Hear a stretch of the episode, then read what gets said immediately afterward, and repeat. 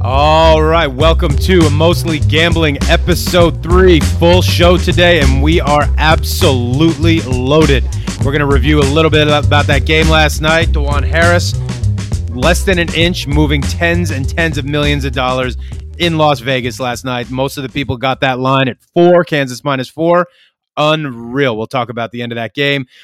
NBA, last few days, we're going to get Jay's takes on who gets these close little races down for seeding. MLB, opening day on Thursday, Yankees Sox. I am so fired up. And obviously, the biggest weekend in golf, the Masters with Tiger coming into play. We heard today that as of right now, at uh, filming time of this podcast, recording time, he will be playing. He's going to play nine holes tomorrow just to make sure. But Tiger is in the field. We have JD with uh, more information than anyone you can get on the Golf Channel coming at you with our Masters preview. Jay, how are we doing? Good man, good. Watched the game last night. Good game. Kind of sloppy though. I, I, don't know. Did you watch the whole game start? I did, and I had to put my phone down because I had an obscene amount of people texting me what was going on in that first half. Carolina just taking it to Kansas. Um, I yeah, I can't. Kansas Kansas did that Kansas did that against Miami though, like a couple games ago. Kansas is kind of a late starting team. Uh, eh, yeah, it was an interesting game. I, I, thought the best team won. I mean, Kansas is a better team than North Carolina. Anybody who watched North Carolina play Baylor knew that you know when when the pressure gets ramped up on them and them guarding a lead, eh, you know they fold a little bit. But did, did you find any of the plays at the end of the game kind of like, look, you know, you go on Twitter, you talk to your buddies, everybody's like, these games are fixed, right? oh, this happened or this happened or that happened. There was like three fucking things that happened at the end of that game last night where I was just like, what is happening right I now? I know, I know. And uh, my first thought is I'm wondering is that Hubert Davis, first year coach, his inexperience in these situations. Obviously, Bill Self, uh, you know, one of the best of the best.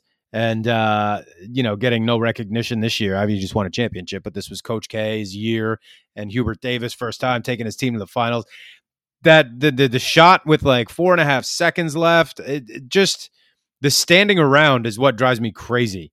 You know, I know we used to get yelled at all the time playing high school and college basketball. When you stand around, nothing happens.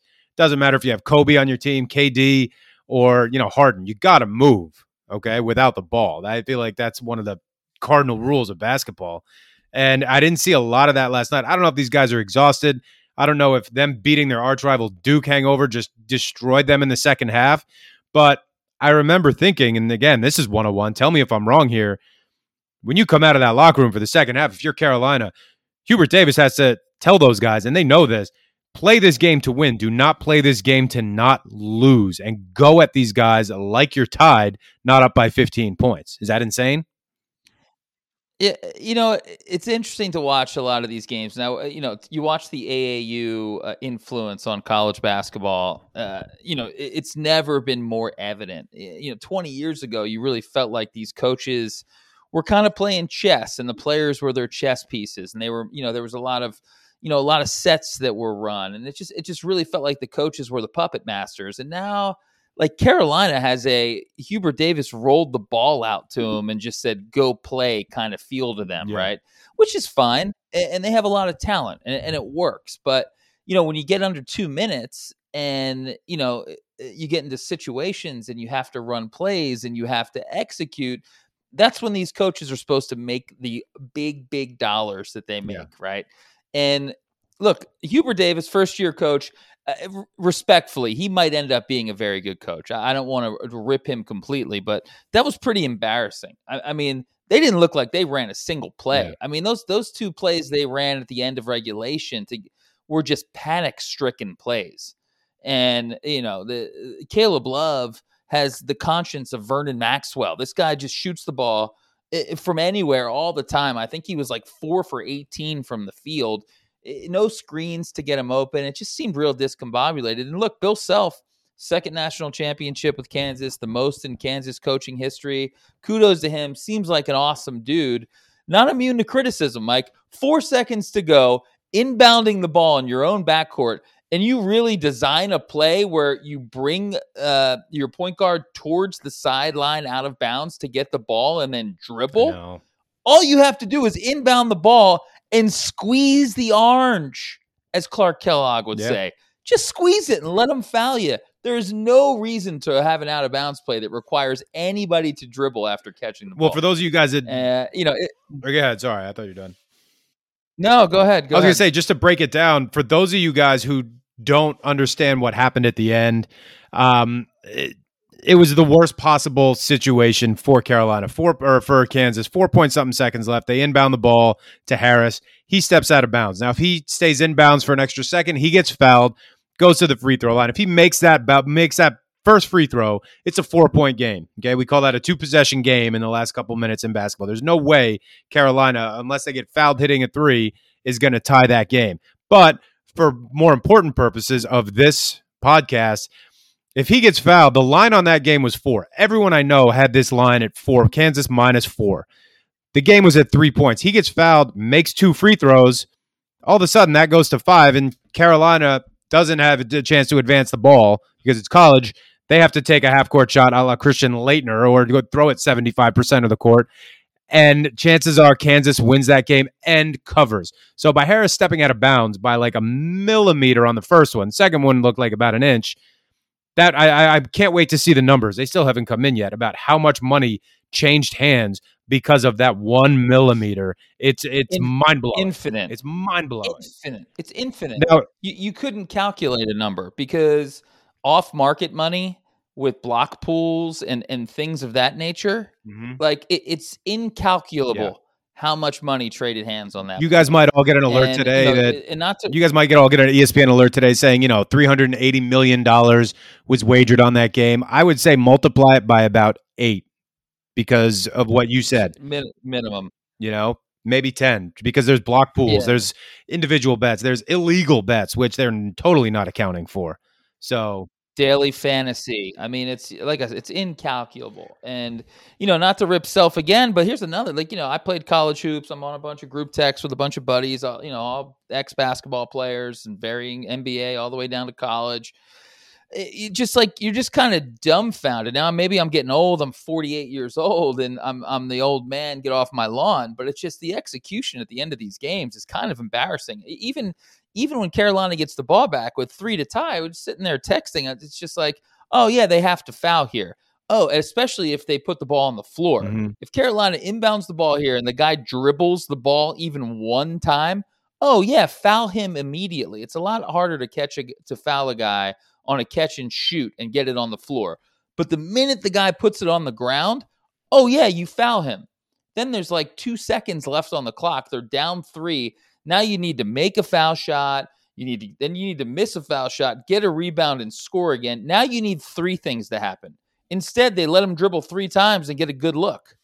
It, it just it was a weird game to watch. Uh, you know, college basketball. It, it was a fun tournament as usual, but it's NBA time, baby. Yeah. Yeah, yeah. One last thing about this. I had I don't know how many texts because I put up a video on Twitter and Instagram and TikTok uh earlier this week for the final four, the two final four games, giving out some some important numbers for these teams. And uh I loved it. Thank you to everyone who got back to me. That was awesome. I didn't officially make a pick, but I you could figure out who I was betting on. I can't tell you how many texts I got yesterday saying, give me some info for tonight. And I said, I can't give you anything because these are the two hottest teams in basketball, obviously. Just the numbers are through the roof. The numbers are through the roof. I thought there was going to be a little bit closer to the over. I ended up actually betting the under. Um, but I took a few of the guys um, on Kansas and Carolina to go over their points, and I went over three. Uh, Manic over threes I got, but the, in a game like this, th- it doesn't matter numbers. You could look historical numbers, but the the 1968 Kansas Jayhawks have absolutely zero bearing in a national championship game on the 2022 Kansas Jayhawks. Things like that. The only good numbers I can come up with, even decent numbers, were historical, and those meant nothing to me. These two teams were on a tear. Carolina went 6 and 0 against the spread in this tournament. They lost in the championship game, but they still covered by one point. 6 and 0 against the spread. Those are kind of numbers that you and me love to hear, JD. Best team won. Yes. That's all I know. test. I mean, anybody who watched that tournament, Kansas was the best team in the tournament. They won. Kudos to them. Uh, We were texting after the Elite We'll Eight. see you next. We'll see you next year, college basketball. We throw out a lot of numbers, but you remember what we said after the Elite Eight? We both texted each other and said Kansas is easily passing this eye test and they ended up winning. So sometimes throw the numbers out the window, trust yourself, see who looks the best. Kansas was it. Boom. Moving on, baby. How excited are you? Less than 48 hours away. A tradition unlike any other. Yeah. The Masters. Yeah, baby. The Masters. Uh, it's been a great week, couple weeks for golf with the match play and then uh, you know Masters obviously this week, dude. Fired up, man. There's just uh, the Masters is a, a, fun tournament to bet on because it's like it's it's weird. It is an experience unlike any other because it is a small field. It's it's arguably the easiest major to win, uh, assuming you can get into the field. But you know, generally half the field can't even win because only one first timer has ever won. Fuzzy Zoeller, 1979. Uh, and then you have a bunch of, you know, probably eight to 10 to 15 past champions that are, you know, in their 50s and 60s that can't win. So, you know, experience matters. It's uh, it's going to be a good week. I got a couple stats coming for you. Uh, and a couple. I'm not going to list the whole field. You go on some of these uh, these gambling shows, and they name 47 dudes in the field, and then on Monday after the tournament, they say, "I told you to pick this guy." Well, that's because you named everybody in the goddamn fucking field. So I'm, I'm only I'm gonna I'm gonna throw out. We're gonna do two days. This we got a show tomorrow. I'll throw some more names out tomorrow, but when we get to it, I'm gonna throw about three four guys out today that that uh, that I really like. Okay, good to know. Good. So Tiger is also playing. I think he's like plus four thousand to win it. He is plus four thousand. Um, some other random bets I was taking a look to that I want to ask you about.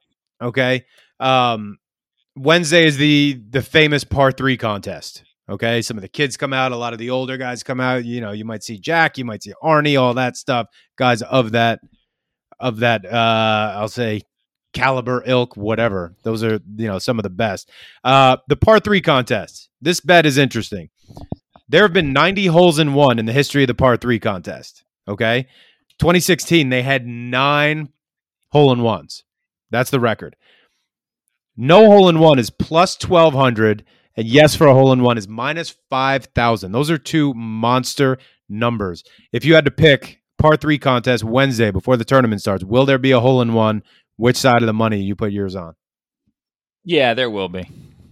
There will be. 5,000 is a monster number. I, I don't have any. It's a monster number, man. It seems like I mean, you saw Jon Rahm a couple years ago get a hole in one by skipping it across the water four Unreal. times. I mean, these these guys are these guys are just too good. Uh, so I would definitely go with hole in one for Minus sure. five thousand. That's a lot. That's tougher than betting on like Nadal or Djokovic in the first round of the French or Australian.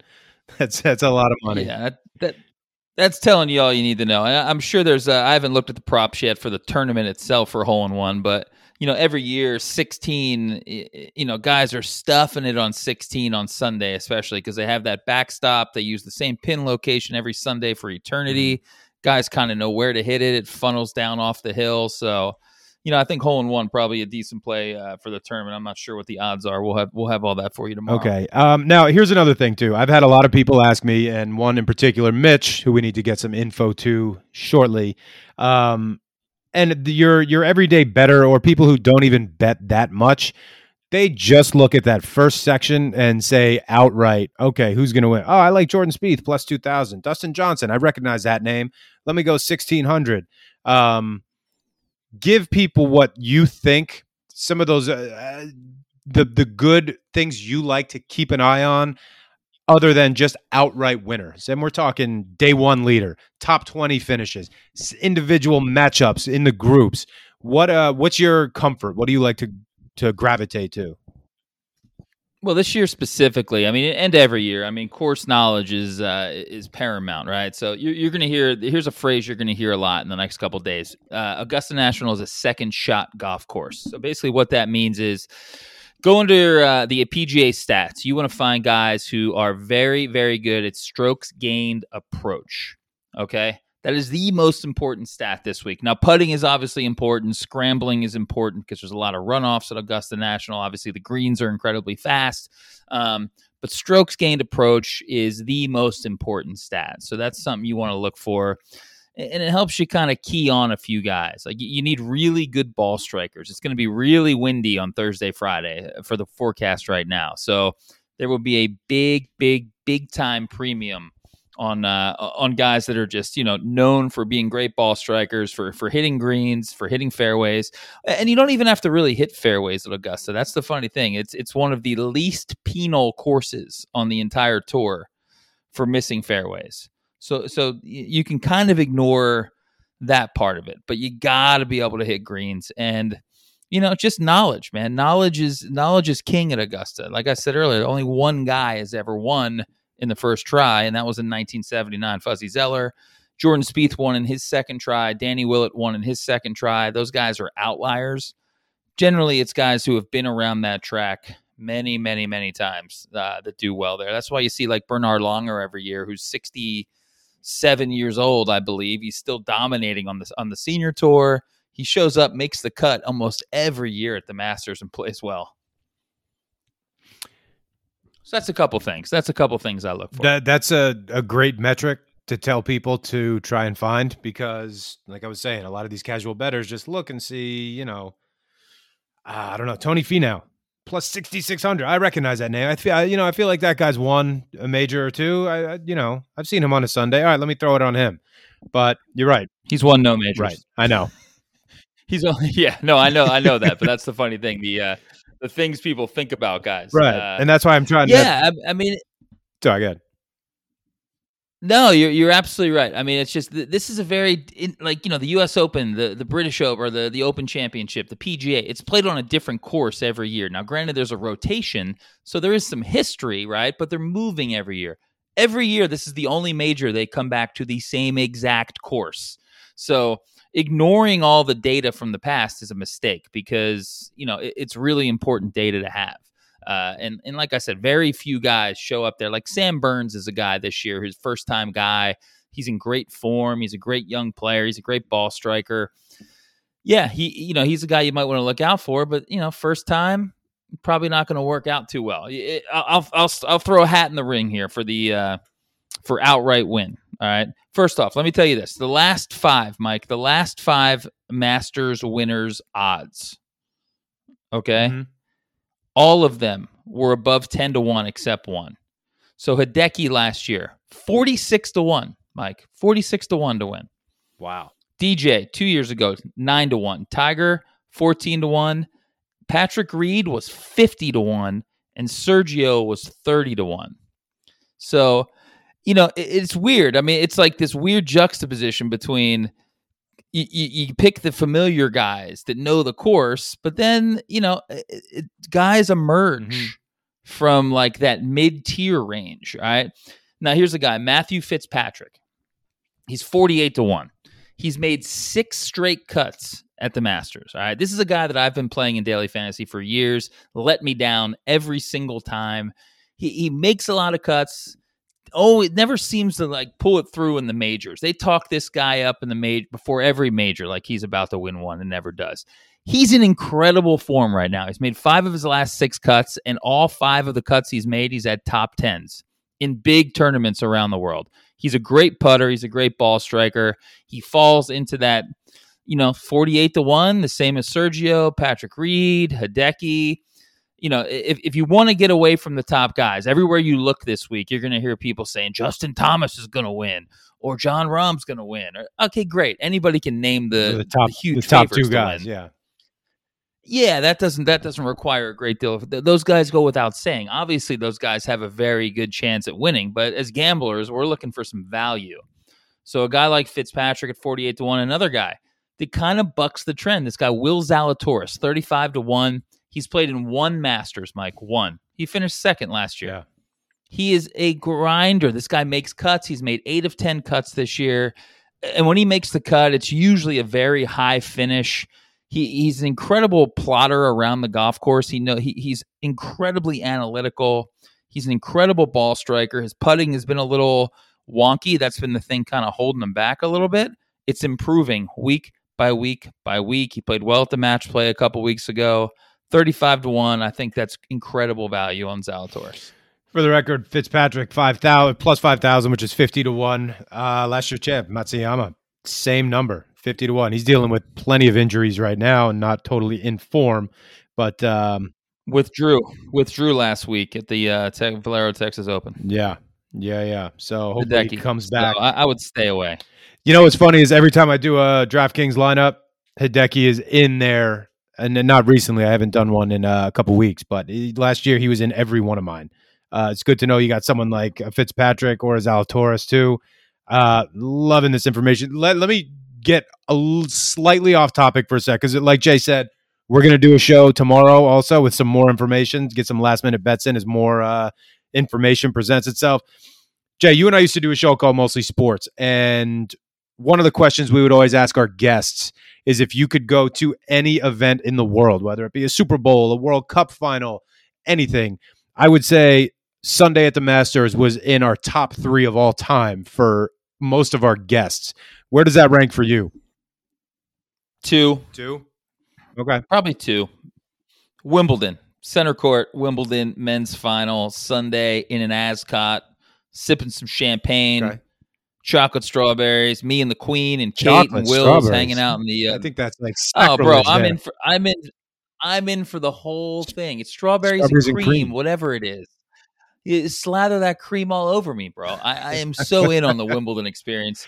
But the Masters, you know, I'll dumb it down. I'll go Southern. I'll put my overalls on. Give me a pimento and cheese sandwich. Pimento I'm and down for that as well. Uh, my man Nick Madonna So- is going to be there on Sunday at the Masters, which uh, I am extremely jealous of. I think it would be three for me. Uh, number two, you're right, Wimbledon Center Court. Um, I've done a couple of the other ones up there, but I would love to go to a World Cup final. I'm not even a big soccer guy, but once you get international, you know, I grew up in New York, so I think Red Sox Yankees is the greatest rivalry in sports. Somebody from Michigan or Ohio might say a little differently. Someone from North Carolina is going to say obviously very different, especially after what just happened in the Final Four. But to go to like a World Cup final where you got, you know, it could be Colombia playing Brazil, I think that is the most insane spectacle that I can imagine. Better than anything. I've been to Game Seven World Series. I've I, I've done all that stuff, but uh, yeah, Masters would be three for me. But I want I want that pimento and cheese. So shout out to Nick Madonna. If you're going to be there Sunday, we might need to have him uh, record a little something for us because I'm no doubt he'll be in a VIP Oh, tent hanging with some of those guys when they come off 18. All right, speaking of food, before we get back to some odds, Masters Champion dinner tonight. Hideki Matsuyama Yes. has a nice dinner. He's got some black cod. He's got a little sushi. He's got sashimi. He's got a beautiful wagyu going. He's got a Japanese uh, strawberry shortcake of of some uh, or something or other for dessert. Beautiful looking menu, Yeah. right? Mike Scavati, what's your uh, what's your Masters? So? I, I absolutely love this. Is this might be my favorite part? I know we're sports guys, but this might be my favorite part about the Masters. For those of you that don't know, Champions Dinner is tonight. Last year's winner gets to pick every single thing on the menu. So a lot of people keep it close, you know, to their their whether it be their home country, their hometown, their heritage, all that stuff. I feel like Jay, when people win this, I feel like the easy, easy answer is like just phenomenal steaks, ribeyes all around, wagyu beef, T-bones, all that stuff with great wine from Napa. If you're going national, that's I mean, you can't go wrong with that. I don't know if I take it back to Italy and have a little pasta bar on the side, you know, spinning a little uh, little pasta and a big wheel of cheese. I mean, I don't know. I love the fact that there's going to be sushi tonight because that's going to be the best of the best. I know you're in Augusta, Georgia, but I mean, sushi is going to be outrageous. You being from Philly, what do you do? Do you do cheesesteaks? Is that too cliche? What do you do? No, that's the thing. I don't do cliche, man. All these dudes, like Adam Scott one, I think he served kangaroo. Uh, you know, like you, you got to. It feels like you got to serve something from where you're Yes. from, like geographically desirable, right? F that, man. I am having a fast food buffet. Love it. I'm bringing in Burger King. I'm bringing in Taco Bell. I'm bringing in McDonald's. I'm bringing in Wendy's. Right? We're gonna have some Frosties. Uh, I mean, it's gonna. We're gonna have a Slurpee machine. We're going white trash across the board. We're in the South. Maybe a little Waffle House. I don't know. There's gonna be some sausage gravy. I don't know what I'm gonna put it on, but I'm gonna put it on something. And it- we're just gonna get into it, man. Yeah, that, that's what I, I love it. See, that's the sure. stuff I like because, like I said, you know, just going with steak and you know a good oaky cab from Napa Yeah, and Sonoma. That's just I feel like that gets done every other year. So I like that, man. I, I love that. I, I mean, if it was up to me, I'm huge into smoking meats right now. I'd love to have everybody have brisket, and they'd say, "Oh, Mike Scavati, where's he from? Texas? No, he's from New York City, and he lives in Los Angeles." And they said, "What is he doing serving brisket?" So I mean, I love that. Any kind of barbecue. Nobody puts you in a box. God, I could. I would they have can't put you in a box, buddy. I'm glad they give you a full year to figure this out, man, because I would I would have a tough time. I'd be going back and forth. You introduced me to Scrapple a few years ago. Jay and I used to travel around and do football games for uh for Facebook Live, doing the best high school games in the country, top 10, top 15. You introduced me to Scrapple. I think that's like the greatest thing ever. And I remember when we were in the car once and I said, What's Scrapple made from? You looked at me like I was an idiot. You go, You serious? And I said, What? You go, dude, after they make the hot dogs and the sausage, it's the scraps left over. And I was like, I wish I didn't tell you hear that, but like doesn't change it. I still think it's the greatest thing ever. Don't Google Scrapple. If you're grossed out by what you Don't think Google hot dogs Scrapple. are made out of, don't Google Scrapple. Um, Just eat all right. it. So here's the thing, too. Right, I got a, a couple more A couple more picks. Yeah. Remember, we got to tease some because we're going to do a show tomorrow. So keep these people guessing, have them do a little research, or give them out right now, whatever you want. The beautiful thing about the Masters and golf gambling in general is, you know, there's so many things to bet. First round leader bets. I, mean, you could go on and on and on. So, you know, I'm gonna give I'm gonna give you four outright winners today. I already gave you two. I'm gonna give you a couple top five guys that I, that I think are pretty good, and then we'll uh, we'll save some more for tomorrow. Here's a guy, my guy, Brooks Koepka. Love him or hate him, I love him personally. Love his attitude.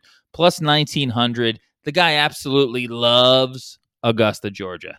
Right made five of his last six cuts there. Did not make the cut last year, which hopefully will drive people away, but he was injured last year. He had injured knee, so that one makes sense. Prior to that, he had a seventh, a second, an 11th, and a third, or three years in a row. Seventh, second, and 11th, three years in a, in a row. Incredible form. The guy loves the course. Made the quarters of the match play a couple weeks ago. A bunch of top 20s in the last month and a half. Uh, you know, he's just the guy's in great form. The only thing against him, this is a great stat, Mike. No fair-haired person has won the Masters in 20 See, I years. love those. I like those. How stats. wild is Those are the stats I like. Forget forget Yeah. greens in regulation. That's the kind of stuff I want. But he's not a natural blonde, so I, I like Koepka. He's you can get him around 19 to 1 right now, depending on where you're shopping around 20 to 1, 19 to 1. Really good value. Uh, and another guy, kind of chalky pick, just Cam Smith. It's hard not to love the the Australian mullet guy. 15 to 1. Uh, absolutely owns it there. Five of five cuts, three top tens, won the Players Championship. The guy's incredible around the greens, gets up and down from everywhere. Uh, just a, a safe play, good good play in DraftKings. Uh, Cam Smith, guy I'm digging. A couple top five picks for you, Michael. Mark Leishman. What do you know about Mark Leishman? I like that last name. It's a fun name to say. That's about it. The Australian man. The Australians always play decently well there. You, you can get him top five at plus a thousand, 10 to 1. The guy's made five straight cuts there, three top 15s, and a, and a top five last year. He's in incredible form. He's made 10 of 11 cuts this year. Six of those 10 were top 20s. So here you have a guy in great form who loves the course, who's always played well there. You're getting plus a thousand on a top five. I love, love, love that bet. Uh, and then the last one, Corey Conners, the the happy Canadian with the sweet swing, incredible ball striker, one of the most beautiful swings on tour. He's made three straight cuts there, back to back top tens at the Masters. Uh, had a great run, finished third at the match play, beat DJ, makes a lot of cuts, bunch of top 40s. Just fits the profile of a guy that would play well at the Masters. You can get him at plus 650. That number seemed a little low to me. So I don't know if I love plus 650 that much, but it- it's still a decent price. And I think he's a guy that you, you want to look at for your DraftKings lineups and especially, you know, throw a few bucks on for top five, top 10. I love it. I love it. We're going to uh, come back to this tomorrow. I want to ask you a bunch more DraftKings questions tomorrow because there's going to be plenty of time still, even tomorrow, to get those lineups in for Thursday morning. Um, anything else you want to say about golf right now, or I got some NBA questions I got to ask you? Uh, just one more thing on Tiger. You know, Tiger's about, you know, depending on where you're looking, I'm looking at FanDuel right now. We like to look at Bet Online as well. Bet Online's got great odds, but he, he's running around plus 5,000, 50 to 1. Uh, you know, he did have a little limp yesterday as well as he is hitting the ball. I think there's a couple guys, if you want to find some matchups where you can get even money or maybe even a little juice on your side. Russell Henley is a guy that's, you know, the same odds as Tiger. Adam Scott, uh, who else? Corey Conners is a guy with the same odds as Tiger.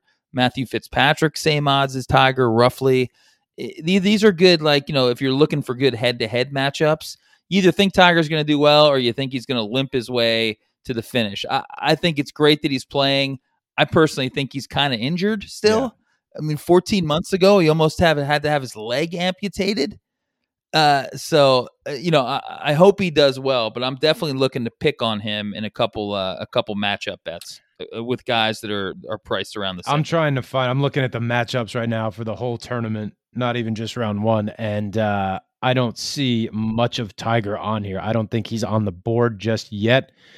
Probably because he's not 100% in. He said as of right now he's in. I think those numbers will pop up tomorrow, but yeah, I'm scrolling yeah. through um Bet Online here, and I don't see anything for Tiger.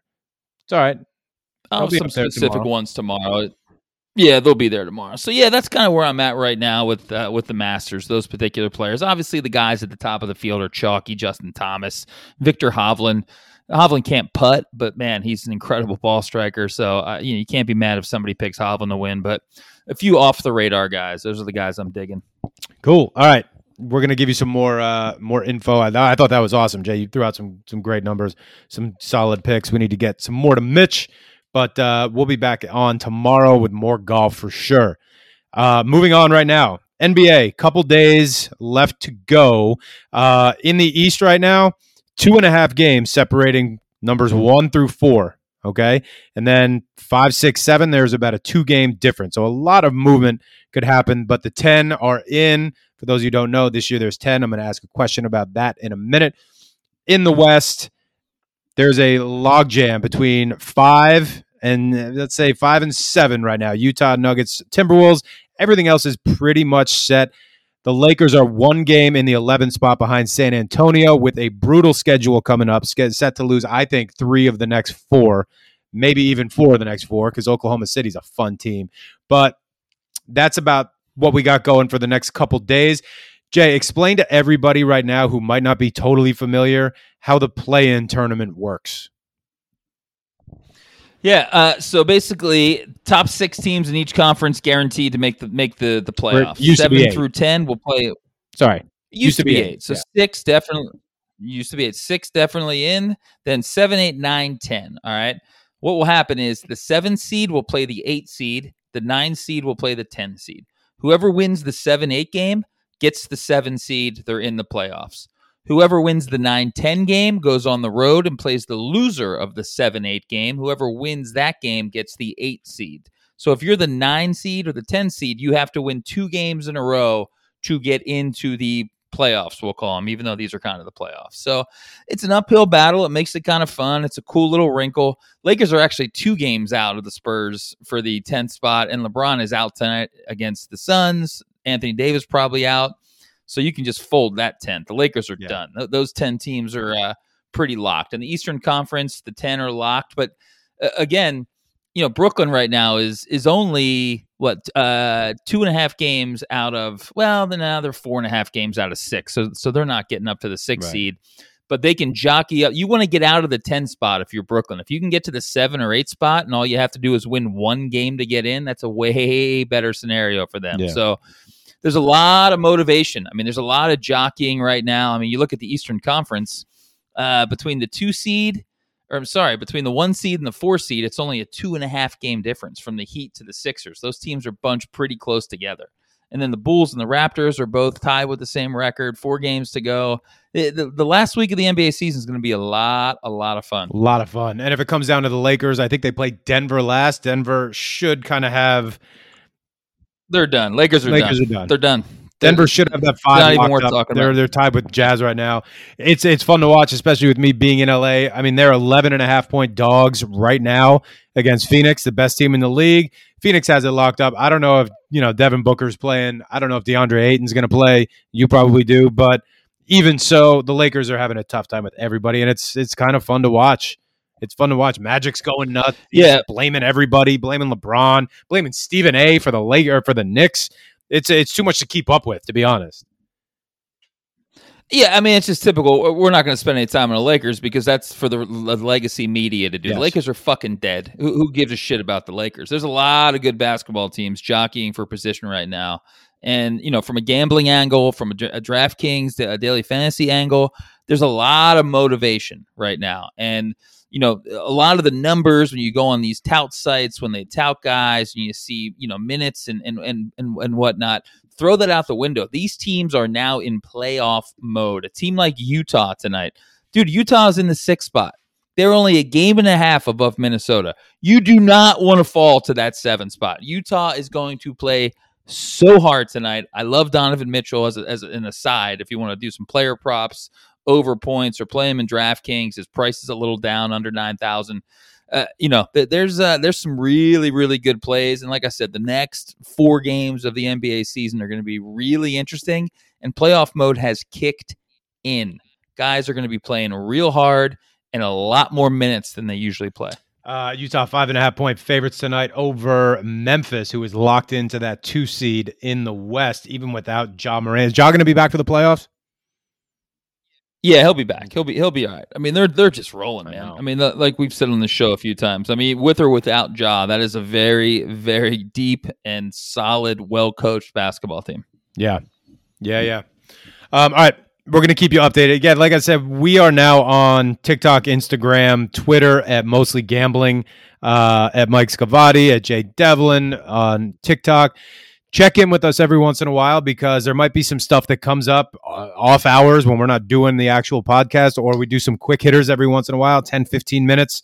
Um, so uh, check in with us because we're going to be putting some information up uh, especially with NBA going to playoffs. Stuff's going to materialize last minute. Jay's going to want to tell you guys about it. So check in with us at Mostly Gambling and Mike Scavati and Jay Devlin on TikTok, Instagram, Twitter, all of that stuff. Um, Thursday, let me let me throw a couple plays out, oh, Mike. Yeah, Mike, let me throw a couple plays that. out for yeah, people. Yeah. In case we get this up, man. A couple DraftKings plays tonight. Tre Jones, uh, Dejounte Murray's going to be out for San Antonio. He's going to be pretty chalky. Four thousand uh, going up against Denver. I mean, Tre Jones kind of a lock. Uh, Orlando, a bunch of injury problems. Moritz Wagner's a guy that maybe people don't know about. He just does a lot of stuff. If he plays twenty seven to thirty minutes at forty two hundred bucks, he's going to get you seven eight x value. Uh, you know, just like I tell you every week on the show, everybody, just like go to Fantasy Labs if you for the easiest way to monitor starting lineups and monitor who's in or out. Just go to Fantasy Labs NBA on Twitter. They're really good about keeping it updated uh, because this is the time of year where you can really make a lot of money if you're on it and you're sharp. Because most people aren't going to be paying attention as closely as you are to the injuries and the new starting lineups and you know teams like OKC who have maybe eight guys tonight, right? Eight guys. When a team has eight guys, I got news for you. Everybody on the team is in play, and they're all probably pretty cheap, even though the OKC guys are kind of priced up. Uh, Aleksej Pokusevski, Mike, one of your favorite all-time players. Incredible play on DraftKings tonight at 6,700, coming off a triple double. Uh, Brandon Ingram's another guy. New Orleans is playing for playoff position. There's a lot of good plays. Just monitor as much of the injuries and starting lineups as you possibly possibly can because there's a lot of value out there. I think that's going to be our most rewound topic uh, that we've covered on the Mostly Gambling podcast because I couldn't write that stuff down fast enough.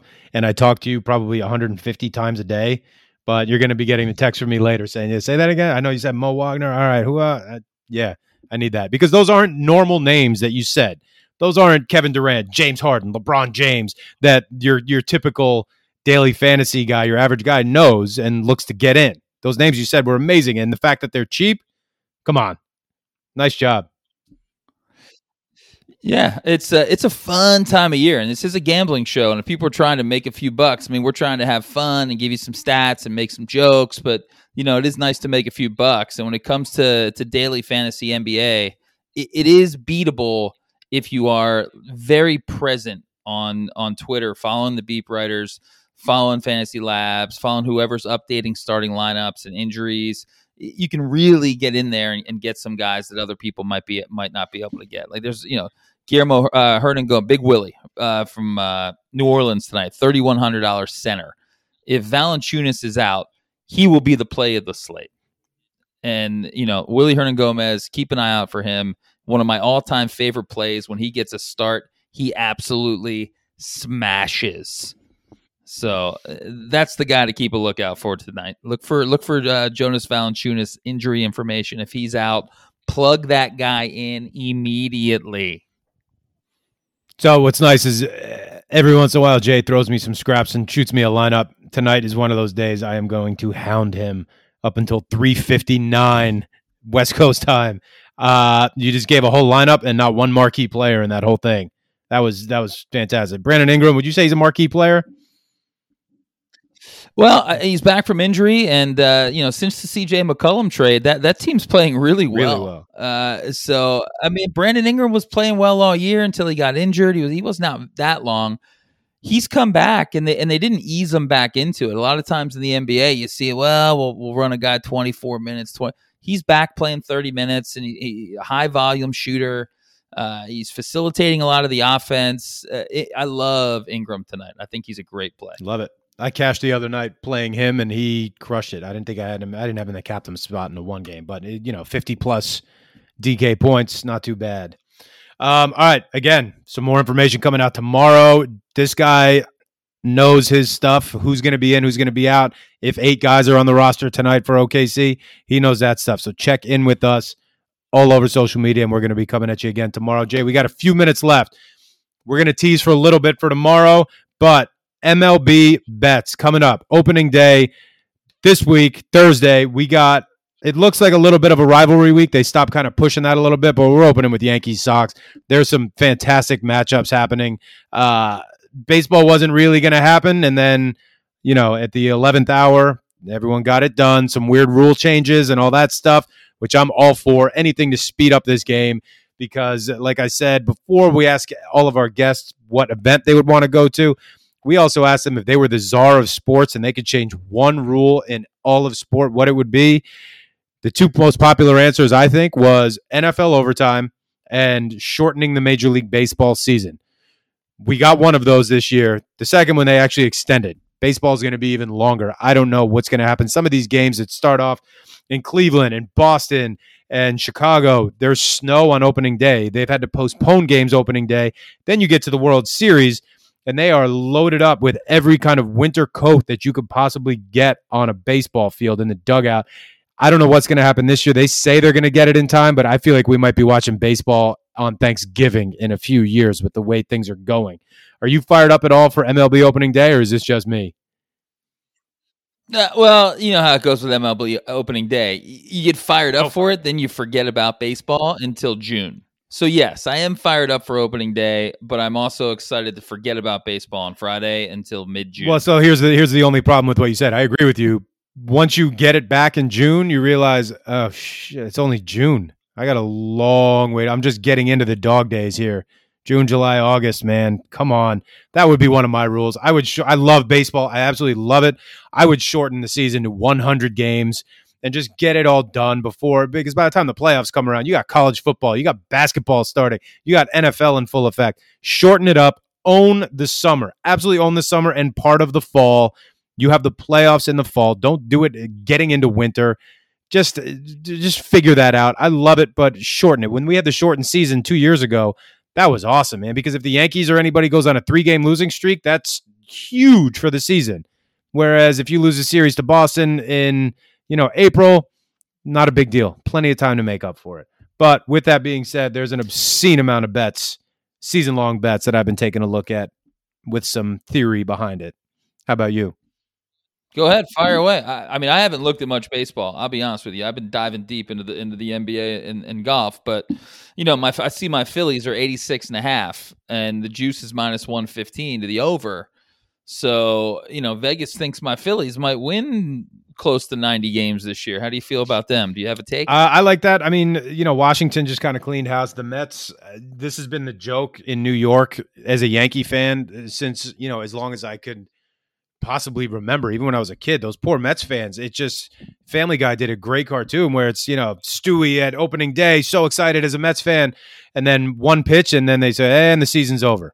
And it's, it's, you know, satire. It's a, it's a comic. It's funny, but it's true because within the last like three days, the Mets lost Jacob DeGrom and uh, Scherzer's got some weird thing going on too. DeGrom is out indefinitely. One of the best pitchers in the last 10 years, never getting a chance to get on the field. So in that division, I, I like Philly, man. You guys, you guys look great last year. Uh, I don't have any odds on them to win it, and they you can get odds on exactly the way the standings will look at the end of the regular season. You could bet on anything now, guys. So if you have any questions about anything, please get us at Mostly Gambling on Twitter and ask us anything. Um, one of the bets that I've had. So what I've learned from this when I do when I do these season long props, and I have a few that I have in mind, I always like to go under. Okay. The last couple years, whether it's in full disclosure, I'm a huge Yankees fan. Okay. Since day one. But with the amount of time these guys take off and the amount of availability these guys have to injury, the under is a great play on some of these big names. I cashed in probably, I think it was June last year, and everything Mike Trout under because Mike Trout got hurt. Okay. You don't want these guys to get hurt, but with the amount of days off, think about how old they are. Think about how loaded their team is. These guys need days off. Aaron Judge, you know, and Giancarlo Stanton, I want to go under on every one of theirs, but I'm not going to because I want them to do well. I don't, you know, I don't want Aaron Judge hitting under 40 and a half home runs. I want him going way over. I want him going over that by 10 and crushing it. So I'm laying off of that. It's fun to bet on those teams that you like. Okay. If you're a Dodgers fan, you want to go over everything this year. But a lot of those numbers are super inflated because the Dodgers, I mean, we always joke about teams going 162 and 0.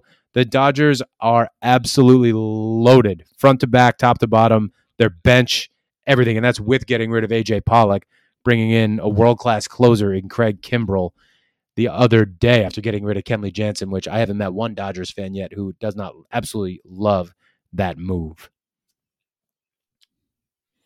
No, I like it. I mean, dude, baseball betting is phenomenal. Uh, to, to, to go back to your original question, am I excited? I get really excited when the NBA ends, and then I get to dive into baseball for all the nuance that you were just talking about. And yeah, I mean, baseball is. I mean, sports gambling in general is just so much better than it used to be. There's so much more variety and so many more things to bet on, and that's why a show like this and other shows, gambling shows, are so great because you know, the years of just picking winners, uh, you know, who's going to win this game, who's going to win that game, are over. Over. Now you can like really dial in. I know you're really good on DraftKings, especially in baseball, at doing single game showdowns. Yeah and you know that's a skill man and uh, uh, you know i'm excited to hear your insight on that throughout the year I mean, that's, you know, like you said, you, you just got to be plugged into the right things online and where to get that information. You need to know that Mike Trout is batting, you know, 800 against Noah Syndergaard. They're on the same team this year. The Angels finally picked up some pitching. Um, but those numbers are huge. And uh, just like anything we tell you, that's not going to always work out. The things I put up on TikTok the other day, the Villanova numbers, in that game against Kansas, not one of them added up to anything plus Villanova, even though everything about Jay Wright said they're going to win this game. Now, on the flip side, I put something up for Carolina Duke, and every number added up for Duke or for Carolina in that game. So, depending on which video you watch, you either think we're geniuses or total morons. So, those numbers don't always work. Trout could go 0 for 5 when he's batting 800, you know, at four o'clock in the afternoon on the East Coast. So, take these all with a grain of salt, obviously. Certain things that jumped out uh, Orioles, okay? They're in the toughest division in baseball. All right. The the Yankees, the Red Sox, the Rays, and especially the Blue Jays all got better. They were all very good. They're plus 175 to have the worst record in baseball. All right. I like that. I'm keeping an eye on the Orioles. They're also under 61 and a half wins and that's only minus 115. The last three years, they've had 52, 54, and 47 wins. And the AL East, everyone around them just got a lot better. So look at stuff like that. Don't just look at the over under numbers and say, oh, Dodgers are going to do this. Yeah, well, I mean, I personally happen to agree the Dodgers are going over their number, which I believe is 98 and a half. And I jumped on that right away again because they are sick. They're playing in a much lesser division than that AL East. But look at the total picture when you're betting. Again, I like betting all these individuals under. Um, Shohei Ohtani, all right, Jay's boy, best player in baseball last year. We haven't seen anything like it. They keep comparing him to Babe Ruth because he pitches and he hits and he plays the outfield. I don't even. And again, diehard Yankee fan here. I think that's unfair to compare him to Babe Ruth, who most people say is the best player of all time. He is so far past Babe Ruth and what he's doing right now. He doesn't have 714 home runs yet, but this guy does everything. We talk about a five tool player. There is no tool amount that eh, that can even classify this guy. His over under on stolen bases this year 23 and a half. Okay? He has 26 last year. I don't know what's going on in the managerial office in I'll, I'll say Anaheim, but even though they're called the Los Angeles Angels, 23 and a half. If you're letting your stud who pitches with like less a sub three R ERA, plays the outfield, is going to hit you 40 home runs. I am not taking any chances on him breaking a finger or jamming a wrist, stealing bases. He had 26 last year in 150 games. I think they dial him back and keep him locked in on first base because I wouldn't risk it with him to take him off the mound for a That's a good weeks. one. I like that. That's a good one. It's interesting, I do. I like that bet a lot. That's that's that makes a lot of sense. But it, it's funny how here you are. You're talking about Ohtani being better than fucking Babe Ruth, right? And then you have the other generational talent, Mike Trout, alongside of him. Oh, hey, they went well. Noah Syndergaard obviously always gets hurt, but man, when he gets to take the mound, that guy's pretty dominant. Yeah. All that being said, the Angels are still only 83 and a half for an over. Yeah. Baseball is a weird sport. You can have the two best players in the game on your team, and you're still not guaranteed to win a lot of games. Right. And they added Rendon So, last I mean, They, they, I mean, they're loaded, and our boy Jo Adell is uh, scheduled to be starting in right field. Jay and I call the uh, code baseball games. Jo Adell up and down last year between the majors and minors. Uh, Jo Adell put on a show for us a few years ago at uh, Long Beach State in that home run derby. But they're finally getting. I used to go to a lot of Angels games. They're finally getting some pitching, which is what they've needed for the last 10, 15 years. They're shedding some big contracts. Pujols is gone. I think they finally stopped paying uh, what's his name Hamilton this past year. That was a, one of the worst contracts in history. But it's the Anaheim Angels, so people don't know that stuff. If it's not New York or Boston or Chicago, St. Louis, nobody knows that stuff. We got to kind of wrap it up here, but I want to. Uh, or go ahead. Sorry, I, I absolutely cut you off before I said we got to wrap it up. no, I, I love it. You were killing it. I mean, I just thought it was it's fascinating. I'm, I'm scrolling these over unders, and uh, you know the Angels are sitting at 83 and a half, and you're talking about how they have this, you know, incredible talent. They got some pitching. They shed some contracts. Uh, I don't know. Over 83 and a half minus 125 seems like a like a pretty tasty bet. I like that. 84 and a half. Uh, the last three years, they've had 77, 72, and 80 wins. But when you take Mike Trout out for almost a full season, with for what they said was just a calf injury, uh, you get him for a full season. You know, the the objective part of me not being, you know, the Yankee fan, I, get Trout out of there, man. If if it doesn't work this year, trade him. And obviously subjectively i don't want him going anywhere else besides the yankees but objectively i don't even give a shit if he goes to boston or chicago or toronto or tampa. Get him into the playoffs man. I want to see this guy in october. And if it, this if it doesn't work with this team you have rendon ohtani and trout three in your lineup. Tough to find a better one two three in a major league lineup. Maybe the yankees have one but one two three though that those three are absolutely tough to beat I'm going to keep an eye on the Angels. I got plenty more for you guys tomorrow. Some stuff, some Trea Turner, Walker Buehler, Yankees over under 91 and a half. Okay. I know 80% of the people are going to look at that and say, how on earth would that not go over? But you know what? Even though I want the Yankees to go 162 and 0, I am staying away from that bet. And I will tell you why tomorrow. I kind of told you a little bit today, but uh, if you know your stuff, you already know. Otherwise, I will tell you tomorrow. JD, I'm fired up to do a back to back shows, man. I want to hear more Masters info, more daily fantasy. I couldn't write that stuff down fast enough. I love it. Maybe I'll give my phone number out to uh to the listening audience and they can text Yeah. me. We'll start a group text. Love it. All right, brother. All right. Good work out of you. We'll see everybody tomorrow. Enjoy the evening. Check us out at Mostly Gambling Everywhere. We'll see you tomorrow.